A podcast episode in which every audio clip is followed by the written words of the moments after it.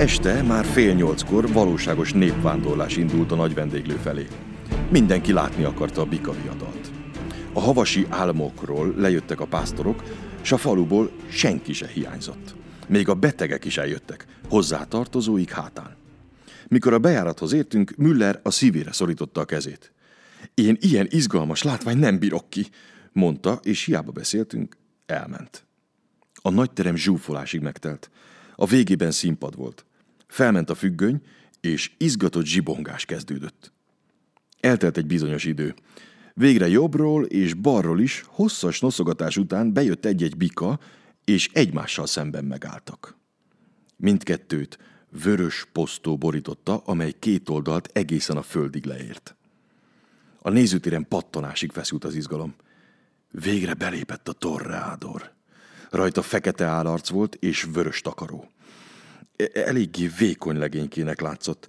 Kezében hegyes bot meredezett. Ezzel megpiszkálta az egyik bikát, amely elbődült, de meg sem moccant.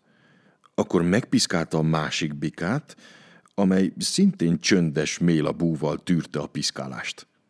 Csuda jól nevelt bikák voltak. A nézőtéren fogadásokat kötöttek arra nézve, hogy melyik bika fogja előbb megunni a piszkálást. Az egyik fogadásban a tanár úr is benne volt. Ő arra fogadott, hogy a torrádor unja meg mindenek előtt a piszkágatást. És a tanár úr nyert. Az állarcos alak egyre türelmetlenebb módon bíztatta a jó lelkű szelít bikákat, míg végre a nagy hadonászásban lecsúszott róla a terítő, és leesett az állarc, és akkor...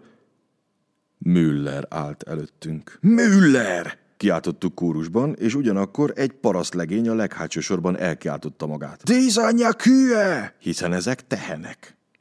Mint ahogy úgy is volt. Müller egy silingért bérelte darabját estére. A nézők, mint egy ember ugrottak fel, és rohamozták meg a színpadot. Ettől végre a tehenek is megvadultak, és a nép közé rohanva óriási fejetlenséget idéztek elő. Müller néhány kék folttal és hatalmas szídással úszta meg a dolgot. Ráadásul a tanár úr parancsára a bevételt vissza kellett vinni a községházára, ahol is azonnal szétosztották a pórújárt nézők között. Fáradtak voltunk az erős hegyi levegőtől, és korán lefeküdtünk. Akkor ágyaink voltak, hogy korzózni lehetett volna bennük. Én Müllerrel és Báróval kerültem egy szobába. Lexi, Üsti és a tanár úr aludtak a másikban. Még egy kellemetlen dolog történt el alvás előtt, ugyanis Müller átment a másik szobába beszélgetni, és a báró az alatt kiemelte ágyából a kapcsokat, amelyek a sodrony tartják. Azután alvást tetettünk, s lélegzett visszafolytva vártuk, mikor szakad le az ágy Müller alatt. Azonban a tanár úr helyet cserélt Müllerrel, és azt hívén, hogy mi tényleg alszunk, csendesen bejött és lefeküdt.